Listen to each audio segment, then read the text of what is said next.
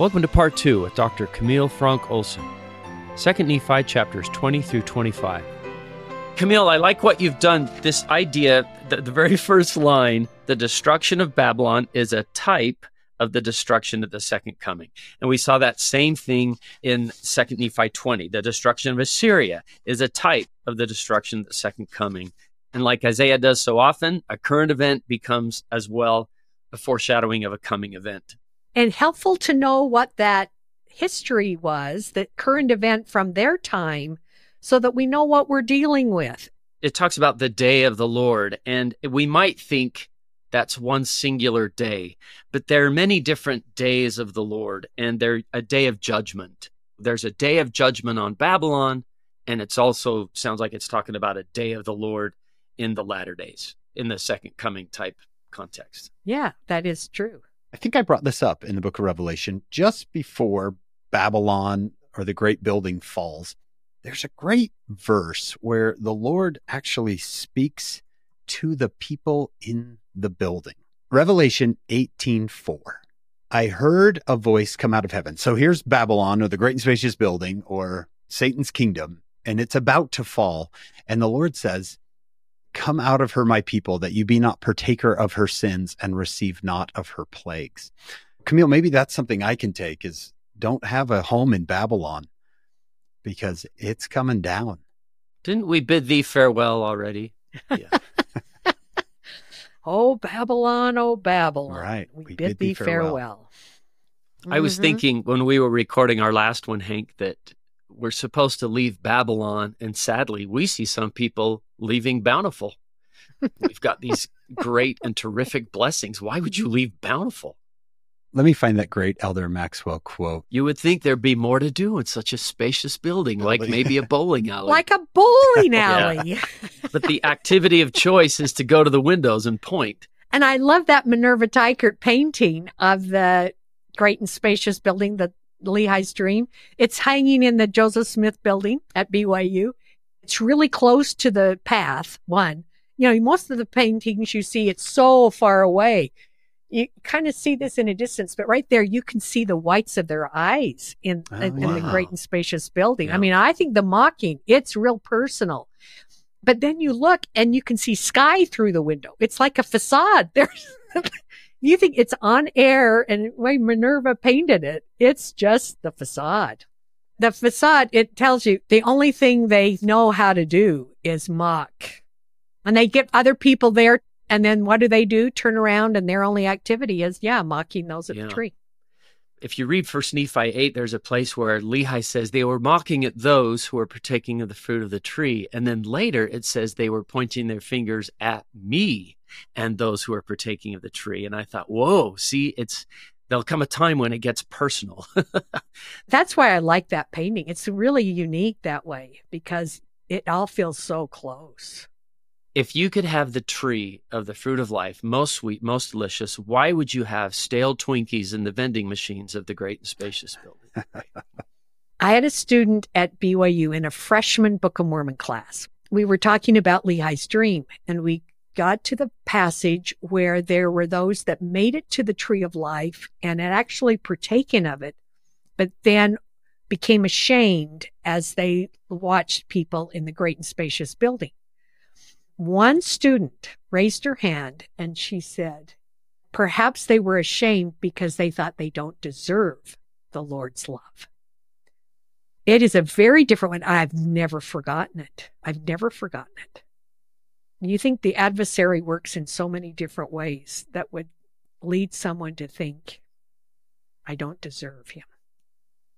And we talk about pride here in these chapters where we think, I don't need him. It's flipped. That's a different side. And I think, oh, how much he is saying, come, come, without money and without price, come. That tree is available to everyone. We have lots of people listening who may be in that kind of a place right now.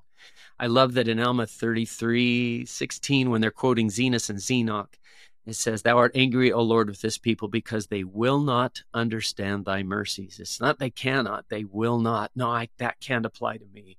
I'm too messed up. And it's like, no, actually, you've got to understand his mercies and how complete they are. So I, I like that. Yes. Yeah. By definition, mercy is something you don't deserve. The moment you deserve it, it's not mercy by definition, right? Yeah. Yeah. Elder Maxwell said, I, I have this in my margin of chapter 23. Let us once and for all establish our residence in Zion and give up the summer cottage in Babylon. I love the tree, but every once in a while I go visit the building. I think it goes back to what we saw in chapter 20, a hypocritical nation. Um, there's one thing about going through the motions as a disciple of Christ, and another thing as far as, yeah, keeping that foot in Babylon and saying, ooh, but the way I behave, the way I dress, the way I speak, I don't want people to think that I'm not just like them. And we get ashamed of our residence in Zion and trying to keep that summer home in Babylon flourishing. He calls it a hypocritical nation. Yeah. Yeah. Let me share something. It's impressive how thoroughly and completely the glorious city of Babylon is not only conquered, but leveled to the dust, leaving hardly a trace that it ever even existed. Elder LeGrand Richards remarked that when Howard W. Hunter and Spencer W. Kimball came back from the Holy Land after Christmas of 1961. LeGrand Richards asked Brother Hunter if he saw Babylon. He said, Well, I saw what was left of it. yeah. That's it. And Isaiah prophesied that, that that would be the case. I think that's important. Before we leave chapter 23, I wanted to tell you both a quick story from Elder Robert D. Hales. This is the July 2002 Ensign. When I was a boy, I used to ride my bicycle home from basketball practice at night. I would connect a small pear shaped generator to my bicycle tire. Then, as I pedaled, the tire would turn a tiny rotor, which produced electricity and emitted a single welcome beam of light. It was a simple but effective mechanism, but I had to pedal to make it work. I learned quickly that if I stopped pedaling my bicycle, the light would go out. I also learned that when I was anxiously engaged in pedaling, the light would become brighter and the darkness in front of me would be dispelled. Some people ask, why do I have to go to sacrament meeting? Why do I have to live the word of wisdom, pay tithing? Why can't I have one foot in Babylon? May I tell you why? Because spiritual pedaling takes both feet.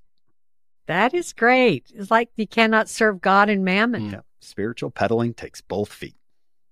All right, chapter 24, the chapter heading Israel shall be gathered and shall enjoy millennial reign, and Lucifer is cast out of heaven. You get a little bit at the beginning here of this gathering, which is a very important part of it, but most of the chapter is the downfall of Lucifer. The type of him is the king of Babylon. So that's how Isaiah is taking, again, something, and that would be very important to Nephi, I think, as he would know who would be familiar with the king of Babylon when they left Jerusalem. Stories would have been spreading all around about him. When verse 1 For the Lord will have mercy on Jacob and will yet choose Israel and set them in their own land, and the strangers shall be joined with them, and they shall cleave to the house of Jacob. There's a lot in that one verse, but you get this not only gathering together of all of Israel, the 12 tribes, but you also have strangers who are gathered to them. And I ask, who could those strangers be? I think of Gentiles, converts. I think of Ephesians in the New Testament, chapter 2, where he says, Because of Jesus Christ, there are no more foreigners and strangers, but fellow citizens of the kingdom of God.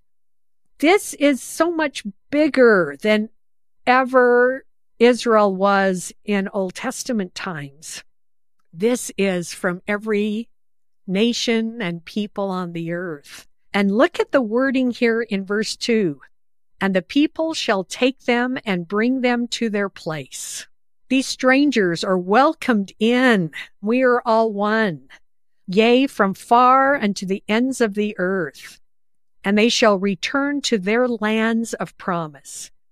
I love lands, and the Book of Mormon is really big of having lands of promise rather than a single land of promise. Although Isaiah in the King James Version, it is still singular, but the Book of Mormon, Nephi's account, it is plural. And the house of Israel shall possess them. I don't know if the them has reference to the strangers, that they are all part of it.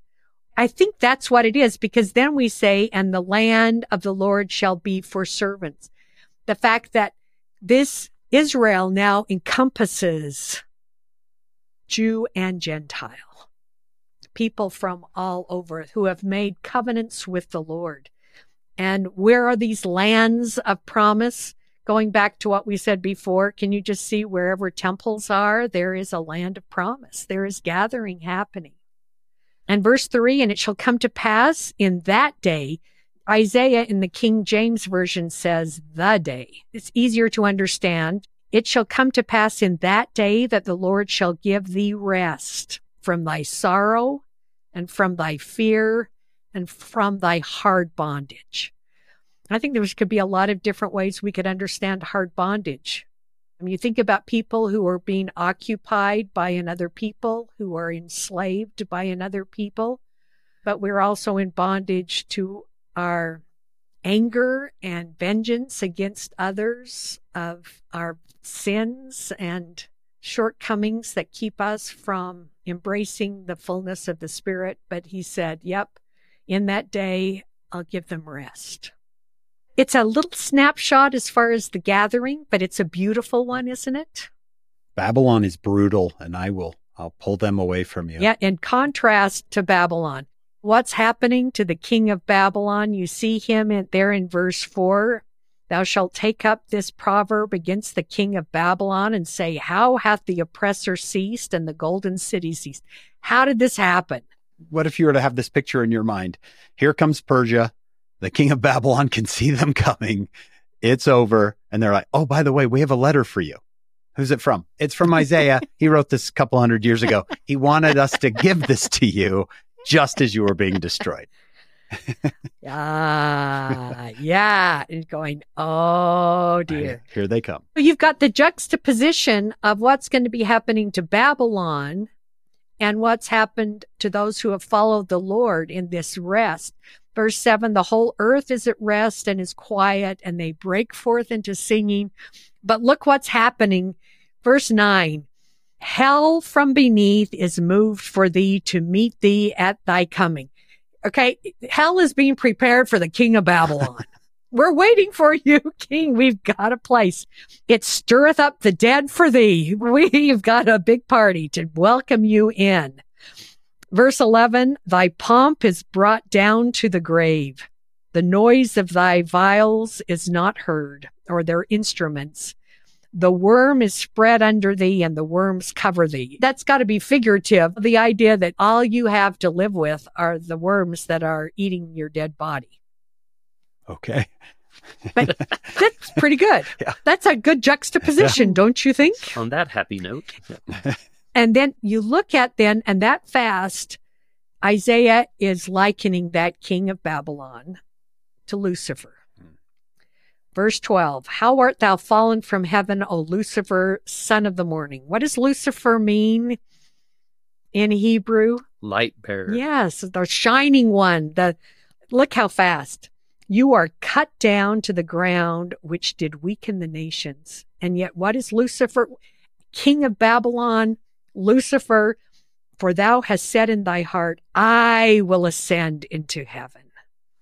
I will exalt my throne above the stars of God. I will sit upon the mount of the congregation in the sides of the north. I will ascend unto the heights of the clouds. I will be the most high.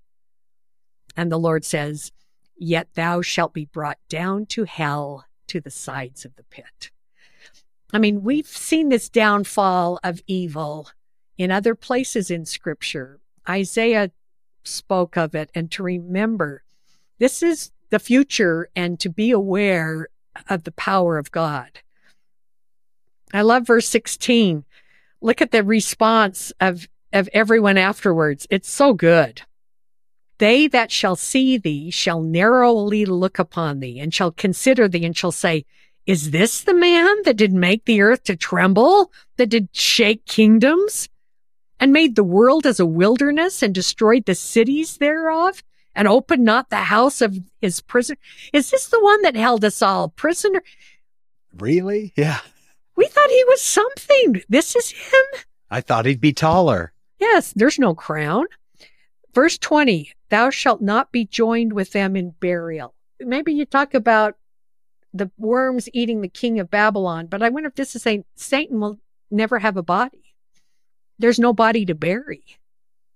Prepare a slaughter for his children for the iniquities of their fathers. Verse 22 I will rise up against them, saith the Lord of hosts, and cut off from Babylon the name and the remnant and son and nephew, saith the Lord. There's no one left in Babylon you get a sense in verse 23 of a cleansing of the earth, that it is renewed after Babylon is destroyed, swept clean. And then verse 24, the Lord of hosts hath sworn, saying, Surely as I have thought, so shall it come to pass. As I have purposed, so shall it stand. And then we revert back to the Assyrian, the time of Isaiah, as our type that I will bring the Assyrian in my land. He allowed Assyria to come into the land of Israel. And upon my mountains tread him underfoot. Then shall his yoke depart from off them, and his burden depart from off their shoulders.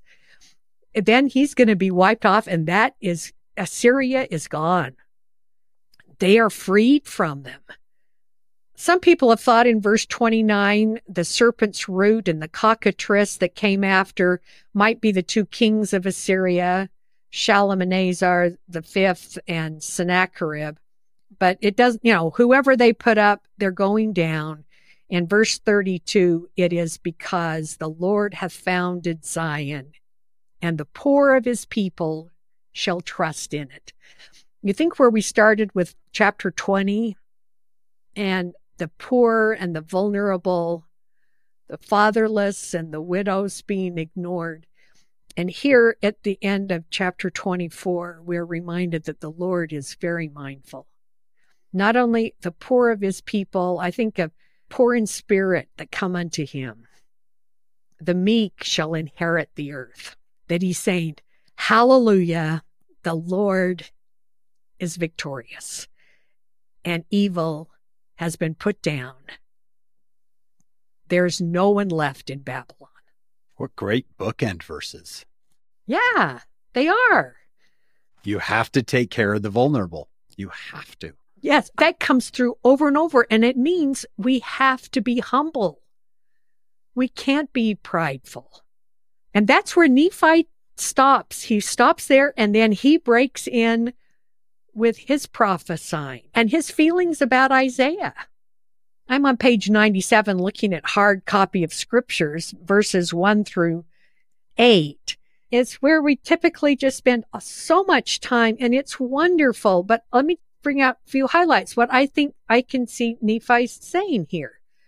Starts out, I, Nephi, do speak somewhat concerning the words which I have written which have been spoken by the mouth of Isaiah. He wants to talk about what he finds in these chapters.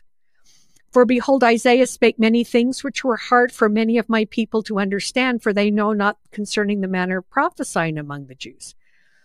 But then he said, I, Nephi, have not taught them many things concerning the manner of the Jews, for their works were works of darkness. And he's not going to explain it to us here. But what does he want us to know in verse 3? Wherefore I write unto my people and to all those that shall receive hereafter these things which I write, that they may know the judgments of God, that they come upon all nations, according to the word which he had spoken. I mean, let's not forget that part in talking about all the different ways of writing, the poetry and the parallelism and everything. And then in verse 4 is where he says, All my people, which are of the house of Israel, give ear to my words, for because the words of Isaiah are not plain unto you, nevertheless they are plain unto all those that are filled with the spirit of prophecy. And I just think if we've gone through this, although there's certain phrases or certain things that we might not completely really understand, you get, if you're focused on Jesus Christ and a testimony of Jesus Christ, and you're finding Him in these chapters, it makes a lot more sense. I still think the history and the geography help. Me too. Look at verse 5. Yea, and my soul delighteth in the words of Isaiah, and I came out from Jerusalem, and mine eyes hath beheld the things of the Jews. He understands more than his people do. Isn't that what he's saying, Nephi? But what does he say? And I know that the Jews do understand the things of the prophets. And there is none other people that understand the things which were spoken unto the Jews like unto them save it be that they are taught after the manner of the things of the Jews. So he's saying when Isaiah and Jeremiah, when they're writing, they didn't write obscurely so people could not understand and they're scratching their head. They made this that they could understand. In verse six, in the middle of that verse, he says, Because I dwelled in Jerusalem, I know concerning the regions round about. So he's saying, Yeah, geography helped. And I know that. And I've made mention unto my children concerning the judgments of God. Let's not forget that with everything else that's going on. Let's not get caught up in geography when there's a more important message going on. And then verse seven, But behold, I proceed with mine own prophecy according to my plainness in the which I know that no man can err. Nevertheless, in the days that the prophecies of Isaiah shall be fulfilled, men shall know of a surety at the times when they shall come to pass. I just chuckle on that one. When people say, it helps, here's one of the keys to understanding Isaiah live when they happen. Well, duh. but part of it is understanding this before they happen. I mean, it's one thing to be there on Nob watching the Assyrians come and you're saying, Oh, I think we, you know, or when you're seeing them coming right to the walls of Babylon or coming right to the walls of Jerusalem to destroy it. It would be nice that we get the message before it gets a little late to repent. But I think that's true. I'm thinking this year, as we read the Book of Mormon, more than any previous year, we see prophecies and how they can be fulfilled in our day. Don't we see our day so much more? And this time going through the Book of oh, Mormon, yeah. I think after we've studied the Old Testament and the New Testament, now we come to the Book of Mormon. Well, I think we understand that, yes. But it is kind of funny because then in verse 8, he says there at the end of the verse, For I know that they shall be of great worth unto them in the last days, for in that day shall they understand them we have a lot to help us to understand them.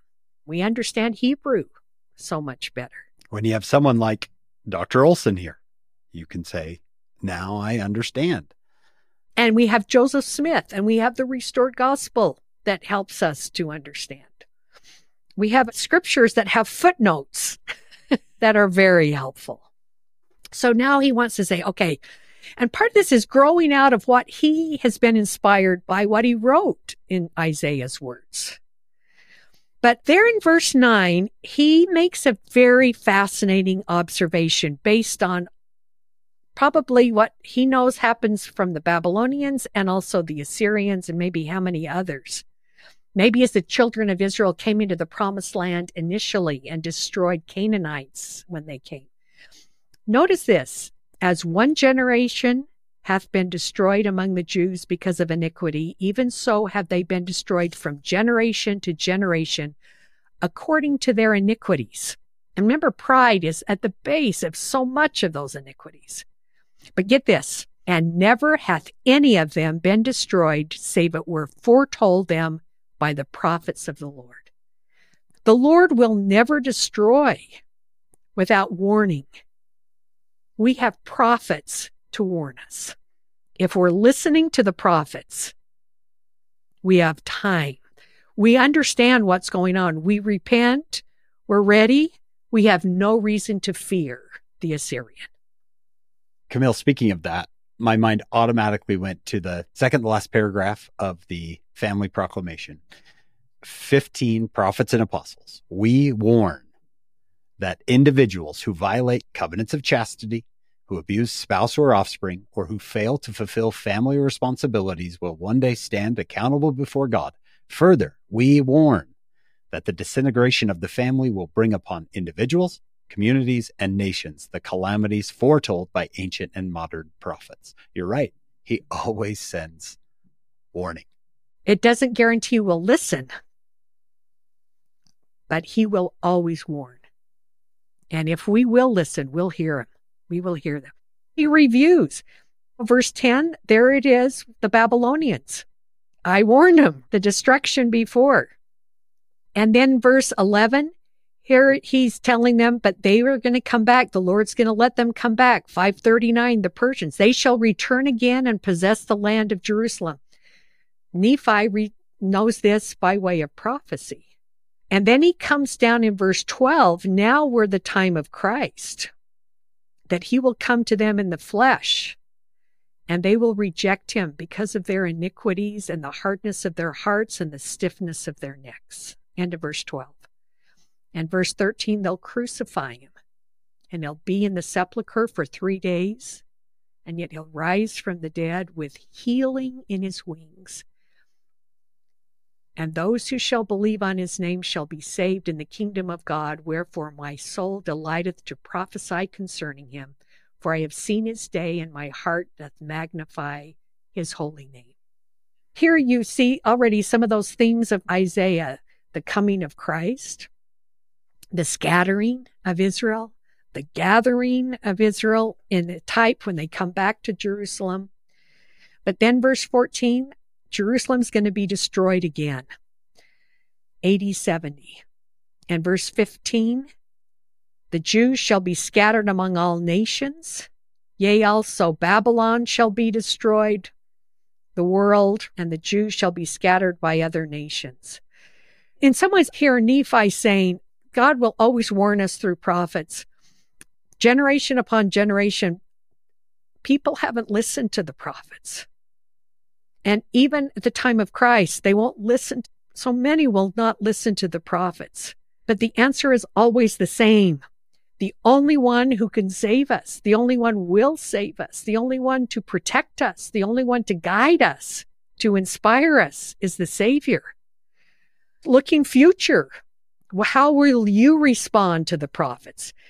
And then we get this wonderful long verse 16 which I think starts saying, okay, then what is the message? How can we be different from those who ignored the prophets? And after they have been scattered, and the Lord hath scourged them by other nations for the space of many generations, yea, down from one generation to another. Until when?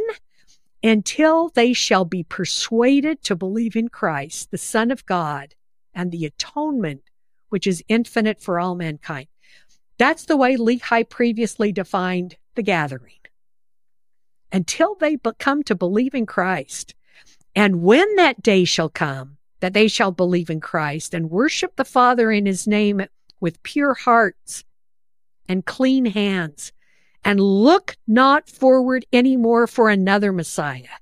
Then at that time the day shall come that it must needs be expedient that they should believe these things when we're looking for a day that we're not looking for a plan B. We're not looking for someone else to be our Messiah. There is only one Messiah. In, in words that very sound, much sound like what we read back in 2nd Nephi 21, Isaiah's writings, the Lord will set his hand again the second time. This time, instead of recover, Nephi says, restore his people from their lost and fallen state. It doesn't mean that we were scattered by a nation to live in different places. We are lost and we are scattered because we know not where to find the tree.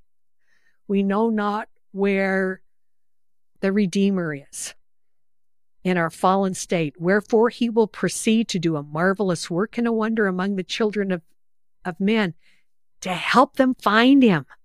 Seems, Camille, the scattering was meant to help them. Yes. The Lord brings beauty from ashes. I don't think he's saying, oh, in the perfect world, I want them to do such evil, so I'll have to scatter them. But because we are fallen and we make mistakes and we choose poorly, and we are rebellious at times.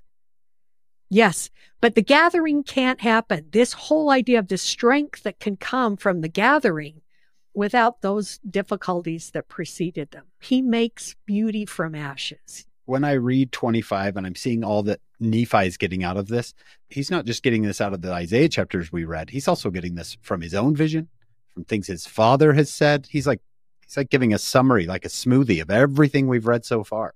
And I think that Isaiah helped him. I mean, to read Isaiah helped him kind of solidify and be able to compound all truths in one. The fact that everyone, all these prophets are saying similar things, but what that comes together, what does that mean? And he says, I want to say it's so plain that not only my people can understand, but that God can help people in a future day to understand this. He is building on what Isaiah has said, inspired by Isaiah, it seems like. But the foundation message is the same trust in the Lord and not in Babylon. He says in verse 13, I have seen his day. That's all the way back in Nephi's vision of first Nephi. Yes. And down here in verse 19, he says, An angel of God told me that his name shall be Jesus Christ. That's back in Second Nephi 10. Where it says, For that's the angel told me that would be his name. Yes. In verse 19, he learns from the angel of God, his name shall be Jesus Christ, the Son of God. That takes us back to Second Nephi, chapter 10, and Jacob telling that his revelation from an angel. And then remember Second Nephi 11, right at the very beginning, before we start writing Isaiah, he says, Jacob and Isaiah and I have seen him, and we're we're three witnesses of these things. It's kind of like all three of them are all working from the same premise and the same truths and and sending a very very similar message. In the mouths of two or more witnesses all things shall be established. That's great. I never thought of this chapter as i'm putting together what my father saw what my brother saw what isaiah saw and i'm going to give you a here's what you can get. And what i have seen yes that i we are witnesses of this this marvelous work and a wonder we read about in verse 17. Look at verse 18. Wherefore he shall bring forth his words unto them, which words shall judge them at the last day, and they shall be given them for the purpose of what? Convincing them of the true Messiah, who was rejected by them, and unto the convincing of them that they need not look forward any more for a Messiah to come. He prophesies in verse 19 again, similar to what his father had said, that 600 years from this time, the Savior will come. And then he comes to this, his conclusion in this chapter. And it's kind of like, let's wrap this up and say, what am I saying to you? I'm saying this so plainly that you cannot err. And he gives the example of Moses in the wilderness with the children of Israel when they're bitten by the poisonous serpents. And what did they have to do to be healed? Look. Look at the serpent on the staff. And what does the serpent on the staff represent? The Holy One of Israel, Jesus Christ. You look to him. And why does the Book of Mormon and other places, where does it, why does it say that so many of them didn't look? Because of the simpleness of the way. What is he saying again? You want to be saved? You want to live? You want to have a fullness of life? You want to have hope and joy in life? You look to him. You trust in him. In verse 21, wherefore for this cause hath the Lord God promised unto me that these things which I write shall be kept and preserved. That's why I'm writing this. What's the reason? We keep our eyes on him. We look to Him. We trust Him. How many times have we got this from chapter 20 to here? How many times? And every time you think, oh no, I can do it. I don't need Him. We are so great. We can do this. So then we get to verse 23. Now look at it in context. For we labor diligently to write to persuade our children and also our brethren to believe in Christ, to be reconciled to God. For we know that it is by grace we are saved, after all we can do.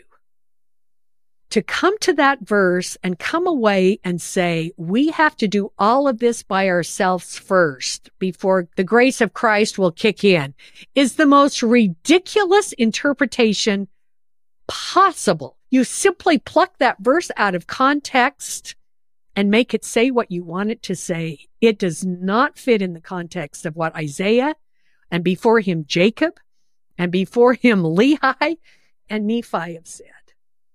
Elder Ballard said, It is by grace we are saved, even after all we can do. That's M. Russell Ballard. Elder Hafen said, Before and after all we can do. I've heard others say, despite all we can do.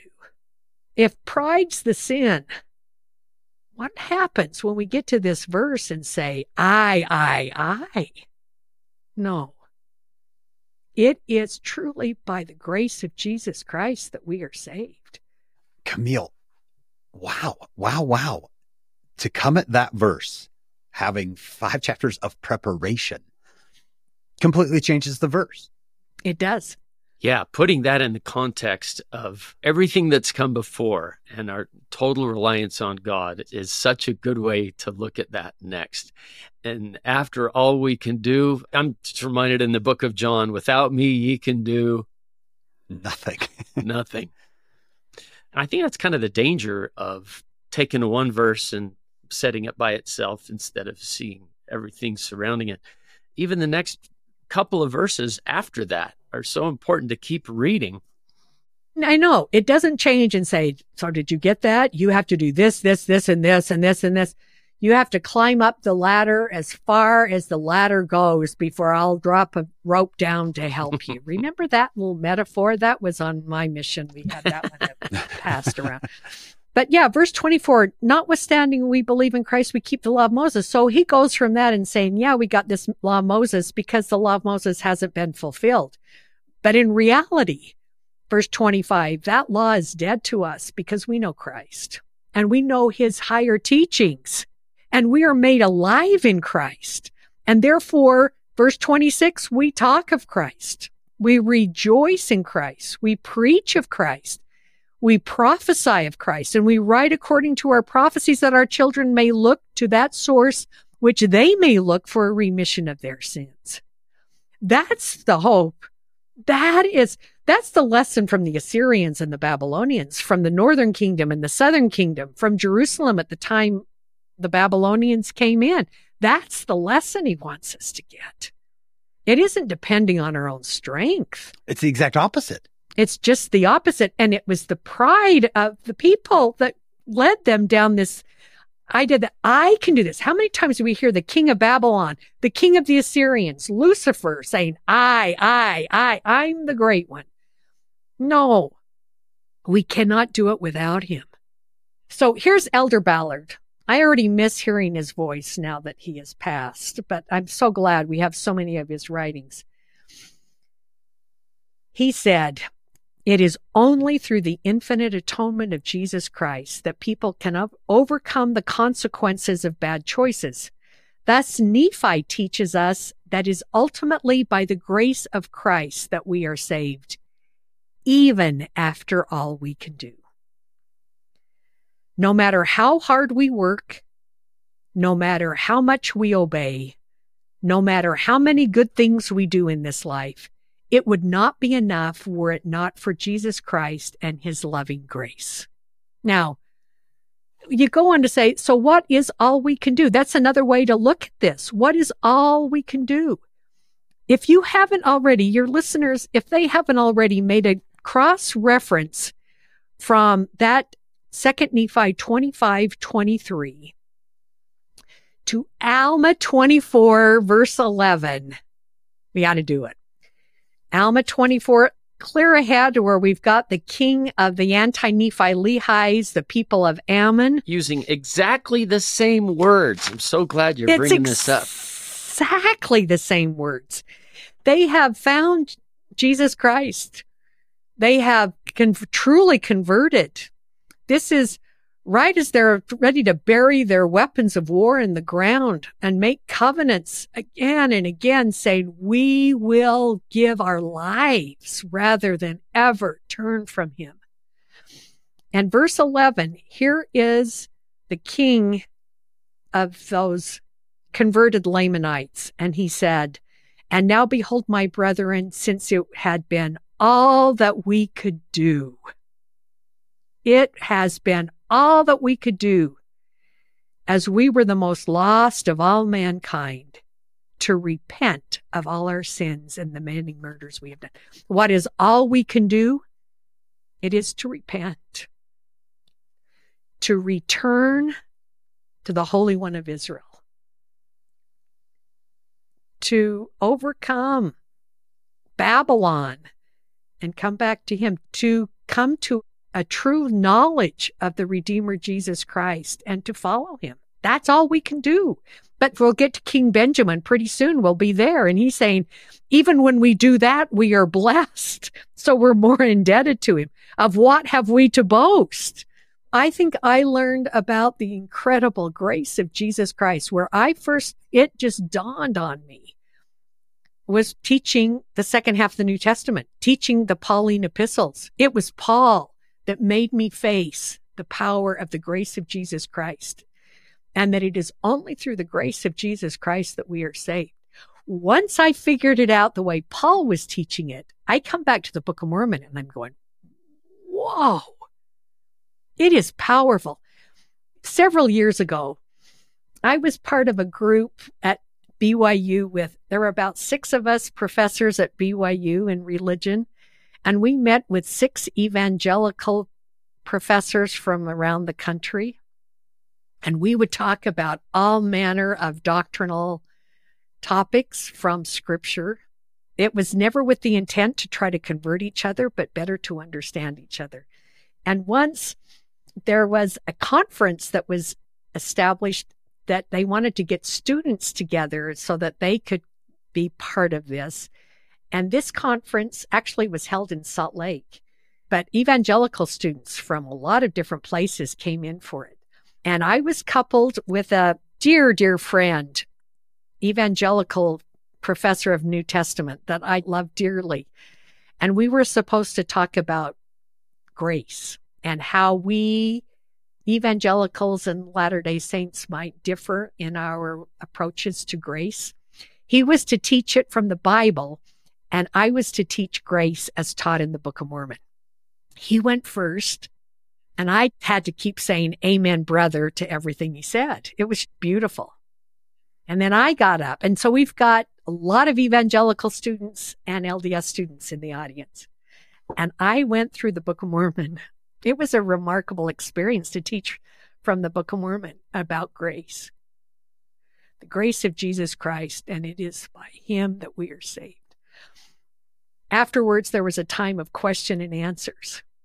One evangelical student said, That was the most powerful message and treatise on the grace of Jesus Christ that you got from the Book of Mormon. Obviously moved, he said, Is it possible that your church had it wrong all this time until now? I remember quickly answering, Actually, the Book of Mormon hasn't changed at all. I have changed. And I think back on what we have had in this book and the testimony of Jesus Christ and what he has done for us and what he continues to do for us. It is overwhelming to me to recognize that it is in recent years that we have really embraced what it means to have this gift. President Nelson has asked us to find a savior in here.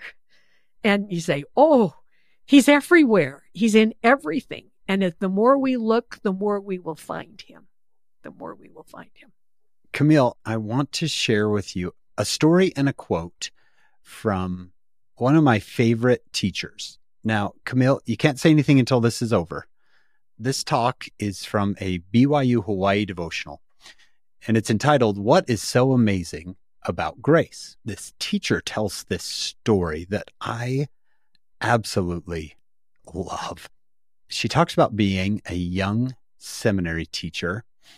She said, I had been teaching release time seminary for about five years when a student I had taught when she was a sophomore came back to visit me when she was a senior in high school.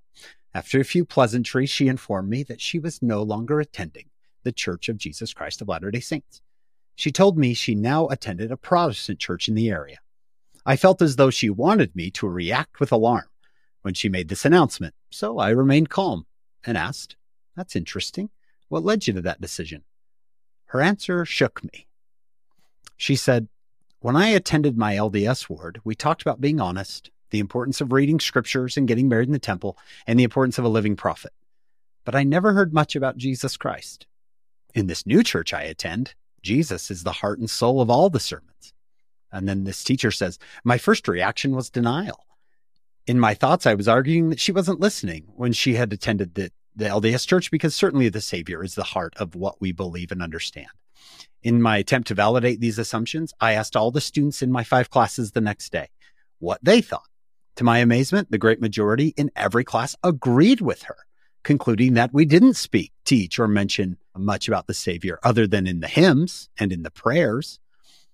I made a silent vow that day that I would never teach a lesson or give a talk without making a connection between the topic or scripture block and the atonement of Jesus Christ. This devotional was actually given uh, based on this verse, 2 Nephi 25, 23. This incredible teacher, she comes in and out. She comes back and forth from this verse, trying to help Latter day Saints see what Nephi means here. And then she finishes this way. She says, accepting the grace of Jesus Christ is not a weakness. It's not, oh, I've got to work as hard as I can. So then, then he can make up the difference. I don't want to be weak. Accepting the grace of Jesus Christ is not a weakness. And then this, she says, in a legalistic world filled with warnings about being taken advantage of, we struggle to accept that Christ gives us more, infinitely more than we can ever repay. After worldly bombardments of, if you think it's too good to be true, it probably is, and you get what you pay for, we try to get our heads and hearts around the Savior's gift of enabling power. In our modern world, this seems just too good to be true. In contrast to pay as you go and earn what you receive, and it's better to give than to receive, we encounter the doctrine of grace and we get confused.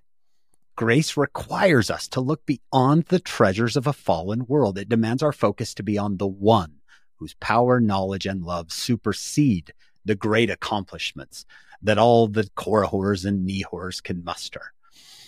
Accepting the grace of Jesus Christ is not a weakness. It's not, I couldn't do all that I could, so Jesus had to step in. Accepting the grace of Jesus Christ is not a weakness. It is our only strength in all that we want to do, his gift intercedes to support and enable. We can put our trust in the Lord and his unique and essential gift of the atonement. We'll stop trying to cover our sins, but turn them over to the Savior, accepting his generous offer of repentance in return. We can more consciously acknowledge his strength and wisdom in all our successes. This fantastic talk, BYU Hawaii, 2009, What is So Amazing About Grace? The speaker, Dr. Camille Fronk Olson. What did you think about that, that talk there, Camille? Oh. well, it was fun to go there and give a talk, that's for sure. that's an incredible story about that student. Oh, it changed my life. It really did. It changed the way I teach. I thought I was doing it to help students find Christ. And it was about the same time that the church added the subtitle on the Book of Mormon, another testimony of Jesus Christ, or another testament of Jesus Christ. And I always thought it was to tell other people outside the church that we believe in Christ. And then it was to help my students know that. But it changed me and forever changed the way I taught. So I thank that student for doing that. I was sitting on a plane in exotic New Jersey, and a guy came down the aisle with a Vote for Pedro shirt on. And he said, Why are you so dressed up? And I said, I've just been speaking to some missionaries in my church. And he said, Really? So have I. he was an evangelical minister and he said, I saw his book by Robert L. Millet called A Different Jesus. And I said, I know him. You know how he and Greg Johnson do that, a Mormon and evangelical in conversation? I said, why don't we do that? And he said, okay. And he said, You guys believe in the Jesus of the gaps. And the way my mind works, I thought, I don't really know where Jesus shopped. I don't think it was the gap. but he said, You think you're going to do all this and then Jesus makes up the difference at the end. And I thought, oh, I know where you got that idea. Guess what verse he's going to come to? Yeah, yeah, guess what verse he's thinking? Like it's a sequence. After all we can do, okay, let's add up your points. And, and so many recently have addressed this, and Brad Wilcox has addressed this. And he said, if you never went to the temple again, could you be saved? And I said, I go to the temple because I think the Lord wants me to, but the temple is not the Savior. Jesus is the Savior. My mission is not the Savior. Jesus is my Savior. My keeping the word of wisdom is not the Savior. Jesus is my Savior. And King Benjamin says, We are all beggars. There's none of us who can say, No, God let me in. I got all the points. I did everything I could um, do. Yeah. Right? we are all in the position of a beggar, all of us. That experience, like your student, was a great experience for me. I went home and I looked up every occurrence of the word merits in the Book of Mormon and found some awesome verses relying solely and only upon the merits of Christ. And I'm so glad I sat by him because it helped me so much to get all of these verses together. Because none of those references have anything to do with us. It's not our merits. It's always the Savior's merits. That's scripture. And we can be willing, but He is able. The, the only thing we are ever called in the scripture, as far as I can see, is willing but he is able to do his work. But we can try and then mess up and try again next week because he's so merciful. He says, Come back to the sacrament table next week. It'll still be here. Camille, can I ask you to do something very difficult? Let's say that there's someone folding laundry right now listening, or someone on their commute is listening.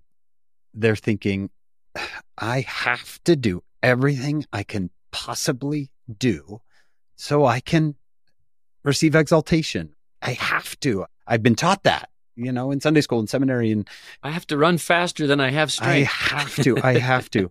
And then will you do me a favor, Camille, and sit in that laundry room or sit in the passenger seat of the car? How would you help someone break out of that paradigm into this one where you have some freedom to rely on someone else? I would tell her does she know how much the Lord loves her? Does she know how much He sees her and all that she tries to do to help others? Does she recognize that the Lord has enabling power to allow us to do the things that He needs us to do? That He will not leave us comfortless, that He's merciful, when we stumble, he delights in us trying to follow him, but we will stumble. And when we stumble, he is there to take our hand, just like Peter as he fell in the depths of the sea. Immediately he stretched forth his hand, and he does that for us. He calls that progress. It's not failure, it is progress. We come closer to him and he delights in our hearts and our desire for us to serve him. But he does not intend for us to take the load of everything upon us. We are to be joyful and to find joy. I just think there is something so profound about the opportunity we have to pray and to ask our Father in heaven to help us. Where, where do you need me today? And there are mundane things that have to be done. But we do that and, and just, just say, Oh, if I can have him with me as I fold laundry and sing of him and sing praises to him. And you know, sometimes the laundry doesn't get finished, but there's someone there that needs my me to be with them and to listen to them.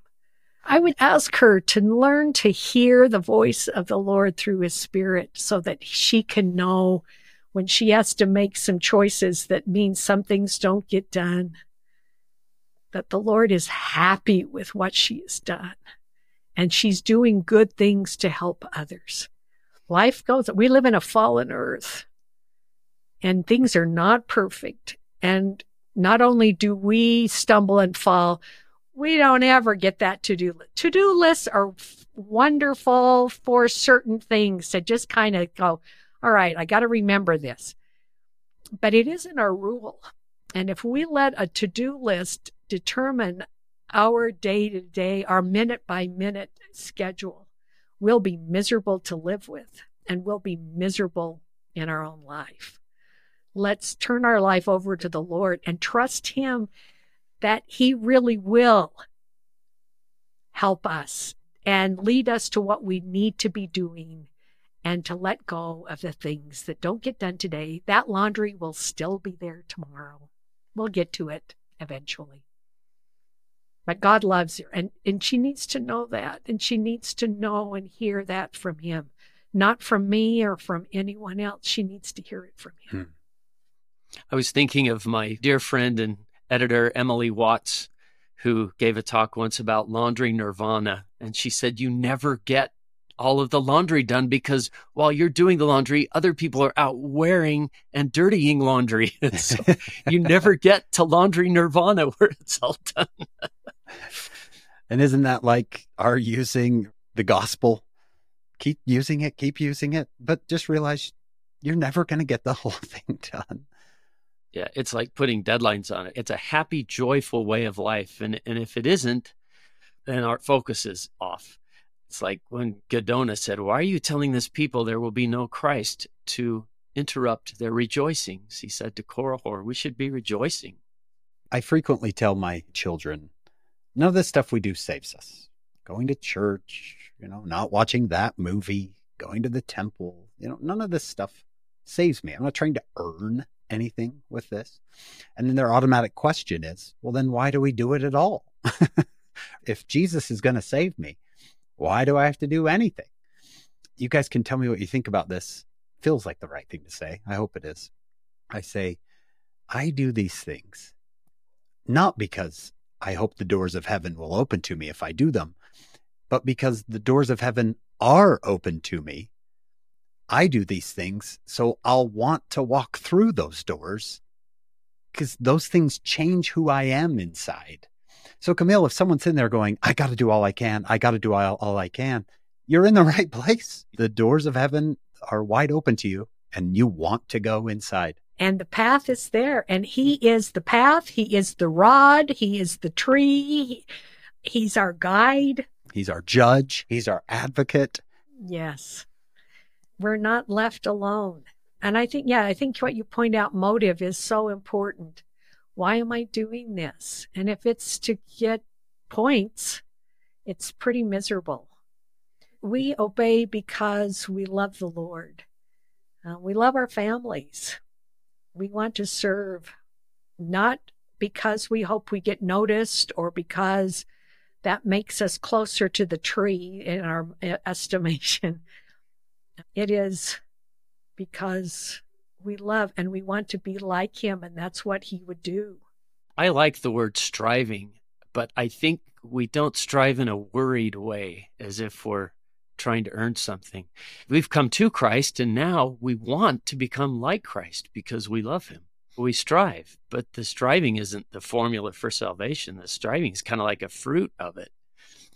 Camille, how wonderful that you walked us through those Isaiah chapters that led us to this verse. And if you come to the conclusion that Nephi's like, okay, you better rely on yourself, you just missed what the message was to Israel and Judah. All of these chapters were the whole reason you're going to be scattered is because you do rely on yourself. So good. Amen. what was it that Robert Millet told somebody when he was young? So I hope I get what I deserve. And whoever he's with said, You better pray you don't get what you deserve. yeah, anyway, I want my judgment to be fair. Yeah. No, actually, I do not. No, I don't want this to be fair. And when I was that evangelical minister, we talk about merit. And uh, I grew up, and we grew up, Hank, in a Boy Scout world where you get merit badges and you merit a reward on that. And when I discovered the word merits in the Book of Mormon and how we're saved by Christ's merits, not, it was a different paradigm. It wasn't, I hope you earn enough to sit in the eagle's nest. For Deseret Book, I gave a talk years ago called Jesus Knows I'm a Christian because that's finally what I told him. You may not think I'm a Christian, but Jesus knows I'm a Christian. He knows I rely on him. And he he knows I know he is not my last hope, he's my only hope. He knows that. Camille, in that talk I referenced from you, what is so amazing about grace? I'd like you to just quick comment on this quote from Elder Ballard, where he says, Unfortunately, there are some within the church who have become so preoccupied with performing good works that they forget that those works, as good as they are, are hollow unless they are accompanied by a complete dependence on Christ. How do you do both? How do you say, you know what? I want to do a lot. I'm going to do a lot. I'm going to do what I can do, but I rely completely on him. That's a different paradigm to I've got to earn my way. Yeah, it is very different. And I think part of it is recognizing his hand in our successes, acknowledging that we have received his enabling power today to do what I have been able to accomplish. I remember discovering a quote from Joseph Smith when he was talking to the 12 in his day who were being praised for their good talks that they gave. And he says, when basically it's this idea when someone praises you for giving a good talk, don't you be taking credit for that. What are mm. you but dust, oh man? You know, you're nothing.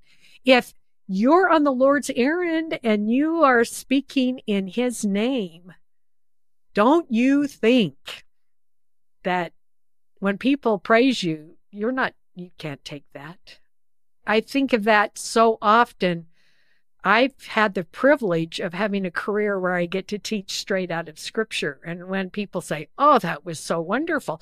Well, look at the material. I mean, look, you preach out of scripture and then you have someone pray that the Spirit of the Lord will be there to help us. Come on. Can we give credit where credit is due? And to look back and to see, oh, I could never have done that without him. It's one of the real blessings I'm finding about getting older.